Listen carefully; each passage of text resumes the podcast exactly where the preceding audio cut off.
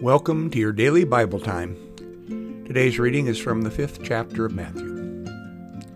Jesus said, You are the salt of the earth, but if salt has lost its taste, how can its saltiness be restored? It is no longer good for anything, but is thrown out and trampled underfoot.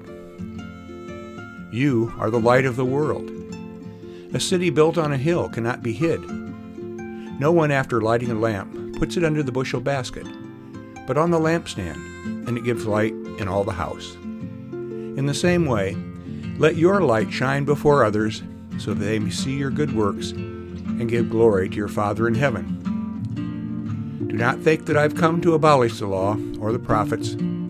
I've come not to abolish, but to fulfill.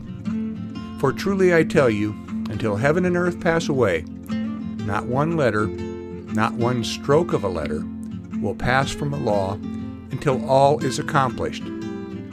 Therefore, whoever breaks one of the least of these commandments and teaches others to do the same will be called the least in the kingdom of heaven. But whoever does them and teaches them will be called great in the kingdom of heaven. For I tell you, unless your righteousness exceeds that of the scribes and Pharisees, you will never enter the kingdom of heaven.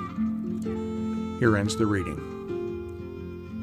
Jesus taught that we're to live righteous lives. We are to fulfill the law. For him, righteousness had to do with acting with love and compassion for our neighbors. In addition, we are to use our love fueled righteousness to be examples for others.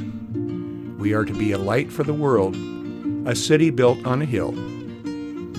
How will you let your light shine this very day? Let us pray. Lord, let my light shine, a light of love, a light of hope, a light of grace. Amen.